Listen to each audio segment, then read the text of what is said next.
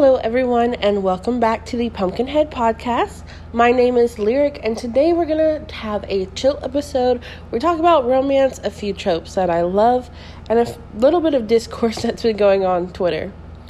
I am currently starting to read, full disclosure. Um, I just finished reading One Last Stop by Casey McQuiston, which I do want to talk about in a later episode, but I kind of want to uh, finish reading or start reading I Kissed Shara Wheeler and then talk about all of her books. But enough of that. Um, remember last week when I said that I was going to be rounding up traveling and things are going to be a bit more normal? It turned out that I guess I was lying because I am currently on another business trip. So if the audio seems a little weird, I apologize. I'm working on getting a better mic overall, so you might just hear some audio changes in the next couple episodes. Please bear with me. I just want us to have the best quality that we can um, as we go through these episodes. So, like I said, today I kind of wanted to just have a chill conversation about romance, specifically romance novels. Um, but I guess a little bit about books too, or sorry, movies too. My brain is just in pages right now. But um, recently, I've been on romance Twitter or whatever. Um, increasingly so. I have a book Twitter where I just kind of keep up with different authors and writers I'm interested in. And usually um, it's more skewed towards like YA or like book of drama, booktube. But lately, like romance is all in those tags. So, as some of you guys may know, I am a reformed romance hater. Um, I used to, well, backtrack. My reading journey started with science fiction, then fantasy, and things, elements that I always loved in those books were romance but I felt like I couldn't enjoy it because I was, quote, not like other girls and it was too cliche and too cheesy and whatever. But secretly, romance is what I looked for in all of my books. And then during the pandemic, I discovered how much I actually love the genre. And it became a big part of the books that I consume. I think anyone that looks at my bookshelves would be like, that person reads a lot of young adult and a lot of romance. And so that is kind of why this new, and maybe it's not even new, I guess, reoccurring discourse that I've been seeing has been so interesting to me. I am a firm, hard firm lover of enemies to lovers. Specifically, my favorite trope, and I always say this, is rivals to enemies to reluctant acquaintances to friends to lovers. So I only like the friends to lovers if there's like an abundance of angst mixed in or some odd circumstance. I do want to do an episode um, in the future that's kind of like tropes that I normally don't like, but this book does it for me. And that would be one of them. I'm just not a big friends to lovers. So I'm used to the discourse between enemies slash rivals to lovers versus, you know, friends to lovers and people that enjoy that. But the new, I don't even know if it's an argument, but just, I guess, take that I keep seeing is that romance does not require a happy ever after or at least a happy for now. Um, if you see HEA, by the way, online, happy ever after, and HFN is happy for now. Um, and what those means is what those mean in relation to romance. A happy ever after means that they end up together, that it's, you know, Cinderella gets her prince, and that's the end of her story. They are going to be in love forever.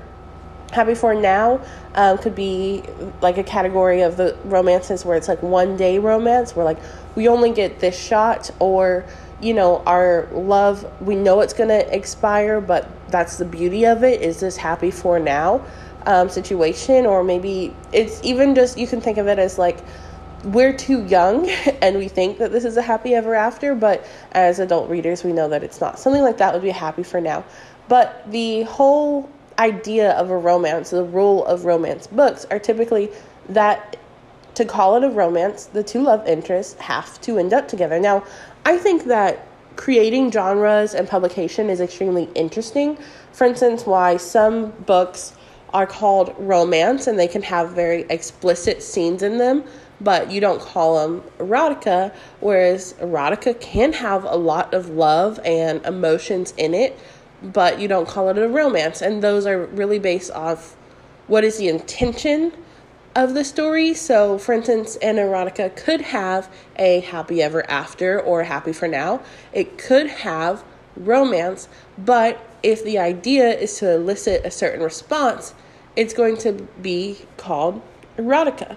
I know sometimes things can get flicted, conflicted with Fifty Shades of Grey. Now, I don't think it's personally successful in either category, but depending on where you find that book shelved, sometimes it's going to be erotica and sometimes it's going to be romance. So there is crossover.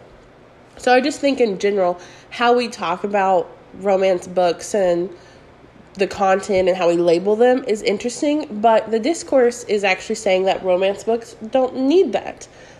And since a big staple of the genre, a big thing of what categorizes a book from just having romantic elements to being a romance is that happy ever after. And honestly, it's a big part of why I read this genre. I love love and I love reading about the meet cutes and the angst and the wanting and then knowing that there's a safety net in this book where I know that they're going to end up together no matter what happens. It's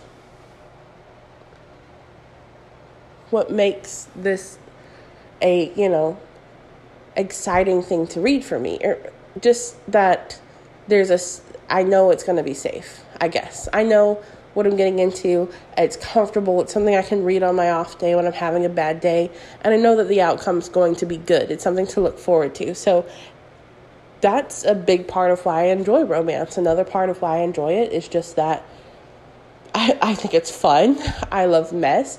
I love like the ooh, like like feelings and you know I'm blushing and I'm covering my mouth. I love those kind of things.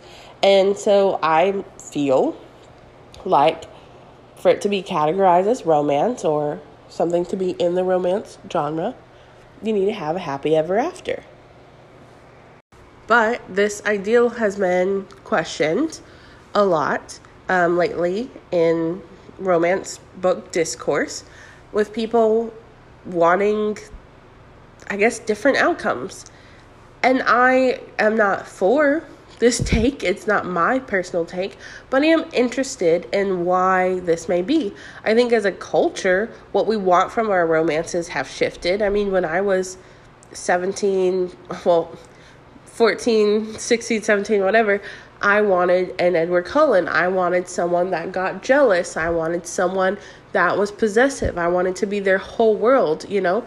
I wanted those kind of stories. I wanted to feel special. That's the kind of love that I felt like I needed or would validate me. So those kind of stories were my bread and butter. I love those things. I loved reading about fallen angels falling in love with mortal girls, with vampires falling in love with mere mortal girls, with the werewolves. You, you get the picture? Um, I think those kind of books were a self fulfillment of you can be special and be loved regardless of however you feel about yourself. And that love can make you even more powerful. And as a young adult reading these books, consuming these books, that message meant a lot to me. It helped me through those times. Then, as a young woman who was dating, the kind of love stories that I wanted also shifted. The kind of self fulfillment that I needed shifted. I wanted romances where there was communication. I think most people can agree that one of the worst tropes is miscommunication. And I actually kept a book on my bookshelf that I it's not my favorite. It's 3 stars at best because there was no miscommunication. Every time there was a, oh, I overheard this, they talked about it. So that meant the plot was a little less uh, dense, I guess but it was refreshing and so i kept it on my bookshelf. I was like this is an example of things that can happen. By the way the book is called faker if you're interested. But you know i love all of the weird messy tropes of the genre. I love you know the fake dating. I love enemies to lovers forced proximity. There was only one bed. I love all that jazz But what I'm needing within those tropes has changed. I want a guy who communicates. I want a guy who cares about his job. I actually am a huge sucker for workplace romances. I realized this about myself very recently, and I think it's because being in my mid 20s, working, you know, and caring about work has made me want to see protagonists that do that. I saw this uh, tweet recently, or actually, it was a TikTok that was talking about what people perceive the female gaze to be. And it's like, oh my gosh, this guy's so hot. Oh my God, look at his abs, blah, blah, blah. But really, it's like, oh my God, he did the dishes so she didn't have to. He made her soup when she was sick. It's like that kind of protection. It's not the Edward Cullen, I watch you when you sleep kind of vibe. It's the, hey, I noticed you had a cold, so I put some medicine in your bag. Have a good day. Hey, I made you tea because I know that's a drink that you like and you're stressed out. Have a good day like it's moved into a, a, less of a I am protecting you because you are weak or you can't protect yourselves or I'm this big superior entity. I am inhuman and you are just a mere mortal who I must take care of. And to we are a partnership and I noticed you needed help and so I did this for you without being asked. Oh my goodness. You know? Um I also, guys, I love tropes. I'm sorry, I love tropes. So I also love the like, we were kind of enemies, but then I got sick and you took care of me stuff. I love it in anime, I love it in books. And I'm going to use an example, and I feel bad because I've talked to a few different people about this movie with varying opinions. So if you do like it, I love you and you're valid and important. But Purple Hearts, the movie on Netflix, uses so many elements of tropes that I typically enjoy, and I was disgusted. So maybe there's something to a writer's language and an art, because I read a, a book actually that was pretty similar in plot to, well, pretty similar in vibe to Purple Hearts and what they were trying to achieve um, and it's called Meet Me in the Middle. Um, and it actually, I was a little giggling, I was a little kicking my feet, and I knew if I had read Purple Hearts, I would be doing the same thing. But it's something different about watching it where I was like, ugh. But it had literally that, like, I'm going to take care of you while you're sick. We are mutually partners protecting each other. Enemies to lovers, forced proximity, only one bed, all of those tropes. There was even a cute dog, and I hated that movie. So all this to be said, I have a love and appreciation of this genre, and I'm curious why such a central part of it is being questioned as if it needs to be there. Do these characters need to end up together? And if they don't, can you still call it a romance? I think no, at least in this specific situation where we're talking about books. I think movies can have a little bit more leeway where you can call I can think of three sorry, four very romantic movies that I love that I feel like are romance and that they are actually heartbreak films, um, in my humble opinion. so, why am I so against romance not having a happy ending in books? And why, as a culture, are we wanting that? Another thing that popped up on romance Twitter recently, um, and I do not have all of the information on this, so I do encourage you guys to look it up yourselves.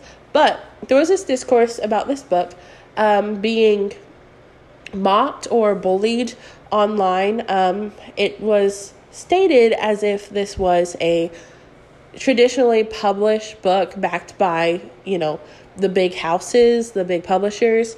And the original tweet, which I saw on my timeline, was kind of saying, like, use this as an inspiration, this horrible book, as an inspiration that anything you can do can be published, and I will be upset if my manuscript doesn't get picked up, right? And the tweet mentioned that the um, MC or the main, the MMC, which is main male character, guys, I'm sorry, I'm really deep in it. Um, they, I guess they shat the bed, guys, and then I guess hid it from their partner, and that's all of the information I was giving in the tweet. So it's like, okay, weird, what's going on? But then as you dig a little bit deeper, people were genuinely upset, and there were two, you know, camps on this. People that were vehemently being like, that's disgusting. I don't want that in my romance. I purposely seek out, it's a wish fulfillment thing. So I purposely seek out able body, this and that. And then there were people who I feel rightfully so were calling that ableist because what the original tweet failed to mention was that this book had a main character that had a disease that has them lose facilities. And for a lot of people, seeing this in a romance made them feel lovable, made them feel seen and appreciated. And then to have this thing exist, which was not traditionally published, by the way, they were coming after a self published book with a smaller following. Um, so I guess if there's a takeaway from this, it's that eyes that maybe weren't on it have now been on this book, but it got unjustly hated, and people were talking about do we just want able bodied, beautiful, you know, protagonists that don't really reflect us? What does our wish fulfillment look like? Um, in 90% of the romance books that I read, the main character is five, if that if they can reach f- not five oh my gosh i realize i forgot to finish my sentence. They are five feet tall. Not five years old. They're five feet tall. If that sometimes shorter sometimes they reach the height of five five. I am not a five five girly I lied to myself for many years that I was five seven. That is a legit fact. It is on my license. I thought for the past four years that I was five seven. Guys, I am 5'10. and I don't know when I became that height, but apparently I am. So when I read about these protagonists looking up into the eyes of their man, that is unrelatable content to me. I, unless my partner is wearing boots, I don't see their eyes point blank. I see a little forehead and a little eyelash. I'm exaggerating, of course, but like that content in itself is not relatable. Most of the romance, what less so now as I branch more out, and I'll talk about that in a second, but a lot of the romance books traditionally that I was suggested or given were white male, white female protagonists with a white male protagonist, sometimes not, but usually the female is white, and you know that because she has blonde hair or red hair or some other trait that does not come naturally to me. So I have to mentally erase it in my head and make it brown. I have to make her straight, long ponytail into kinky curls and her eyes brown and her skin when they say olive i'm thinking my kind of olive you know and just like put myself onto this protagonist if i want to to envision it in that way so should we have to continue to do that should we not include people that have diseases? And actually, this happens in Purple Heart. So you know, I don't, I don't know, I don't know, guys.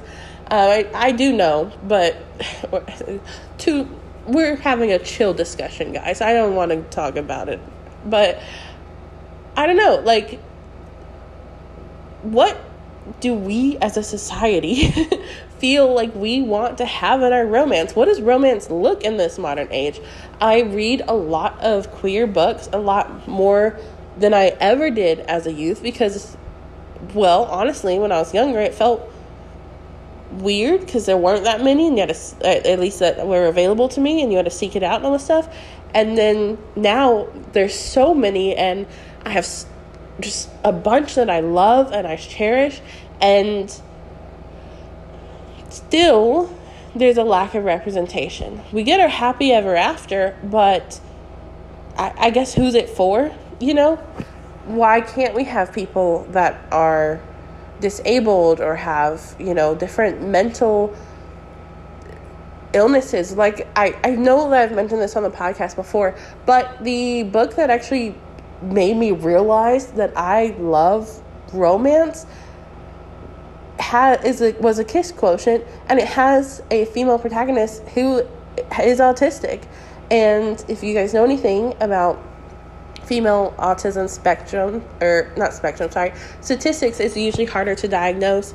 And the author herself is a autistic woman and she talks about how it was cathartic for her to write this because so much of it mirrored her own existence and to read it while it is not a diagnosis i have there were a lot of things that i found relatable and the the writing is funny and I'm going to reread this book soon. I'm talking myself into it. it it's it's just good and it's a different perspective and it uh, also she's not white and the male character is not white. There is so much depth and flavor to this book that I hadn't seen before and it ends with a happy ever after. I think that all of this discourse, all this conversation that we're having about romance is important. I definitely feel like there needs to be an adjustment in the voices that we are putting out there. I'm going to talk a little bit more about this in my uh, recommendation, my Mabob this week, but I just feel like maybe I can trade my happy ever afters or happy for now for representation.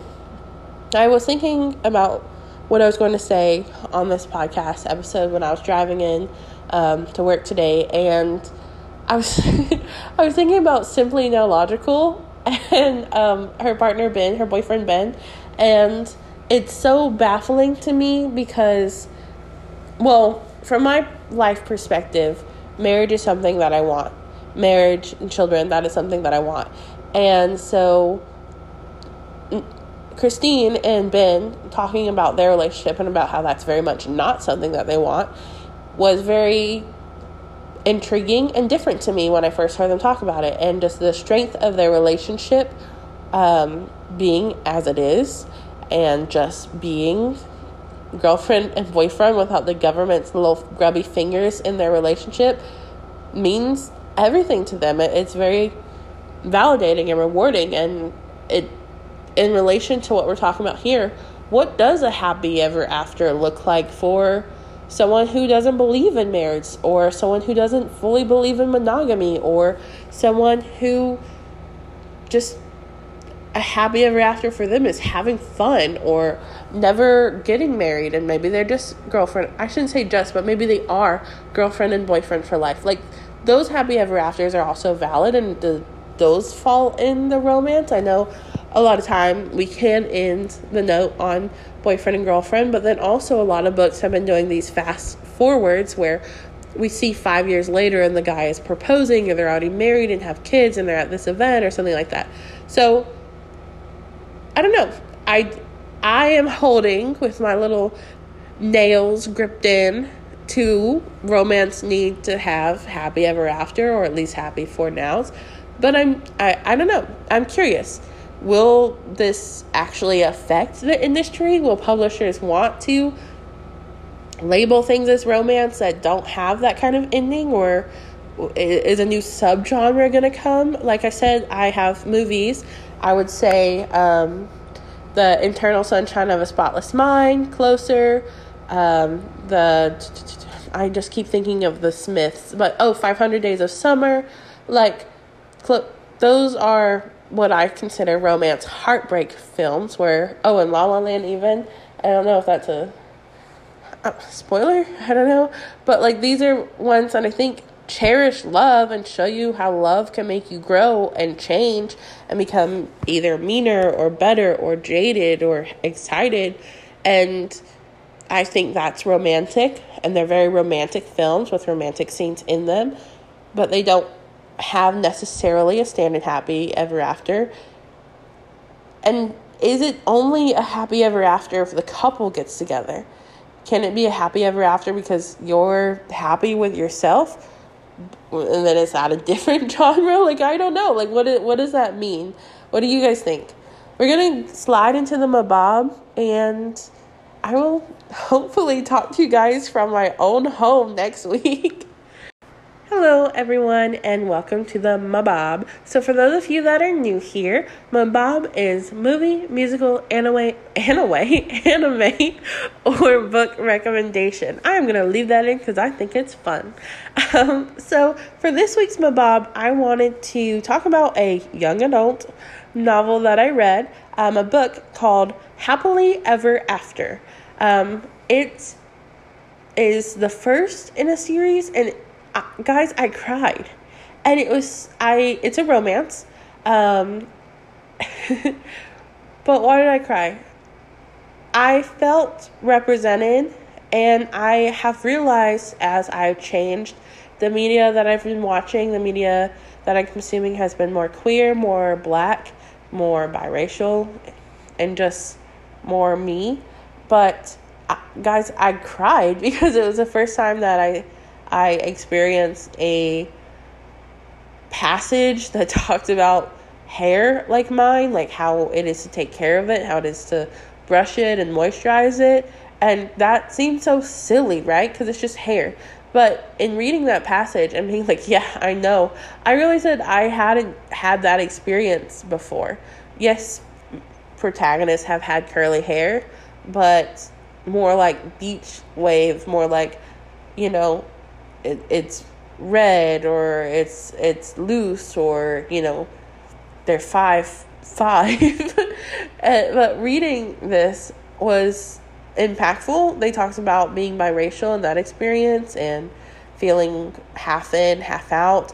The love was cute and it was fun and it we were allowed to be happy, happily ever after. So it does include an H E A, um, and I don't know. It was it not only did it have representation, it was also just good, you know. And I think it meant a lot to me. And reading it, knowing that it is more geared to people that are younger than me, also made my heart happy because I realize that this is the kind of content that the next generation is going to get. I think about that often. My work uh, has me working with people older than me and younger than me, and I see how able the younger generation is able to be themselves in different ways that that can present itself. But just in the not that long since I've been out of high school, how much things have changed, and this book kind of help me capture that feeling. So, regardless, even if that is something that you resonate with, if you, you know, are like, finally, I've been wanting someone to wake up and not be able to just put on a shirt and run out, you know, I've been wanting someone that, you know, has to wet their hair before they brush it, then I highly suggest, ha- oh, it's sorry, actually called Happily Ever Afters with an S, but I highly suggest this book. It's beautiful cover as well. There is, like I said, a second book to it. I have not personally read it yet. It is very much on my wish list. That one is called One True Loves. Um, and they also are beautiful covers. They look great together. But Happily Ever After basically is the main character wants to be a writer, and it is very important to her um, to write she gets accepted into this writing program. However, when she gets there, she chokes. She can't write, and it's devastating to her. So she enlists her friends to create this kind of, I guess, romance, romantic trope bucket list to help inspire her and have her finally write her story. There's also, like I said, I felt a lot of shame in wanting to seek out romance, and then I realized I am just an unabashed romance lover. and I think that this character has a very similar growth because she does write romance and she's kind of ashamed that it's not as serious as the other writers in this like program. So yeah, I think it's really good. It, if you like uh, if you do read young adult and you like kind of like school settings, it's got that. It's got a good group of friends. It's got good representation and just a lot of lot of tropes, which are really fun um, as well. So yeah, I would definitely check it out. Um, with this, I am going to watch the rest of Never Have I Ever on the hotel bed that the company's paying for. And like I said, hopefully talk to you guys from my own bedroom next week. Um, I wish you all a great week and a lot of rest and read a lot of romance. anyway, I will talk to you guys later. Have a great day. Bye.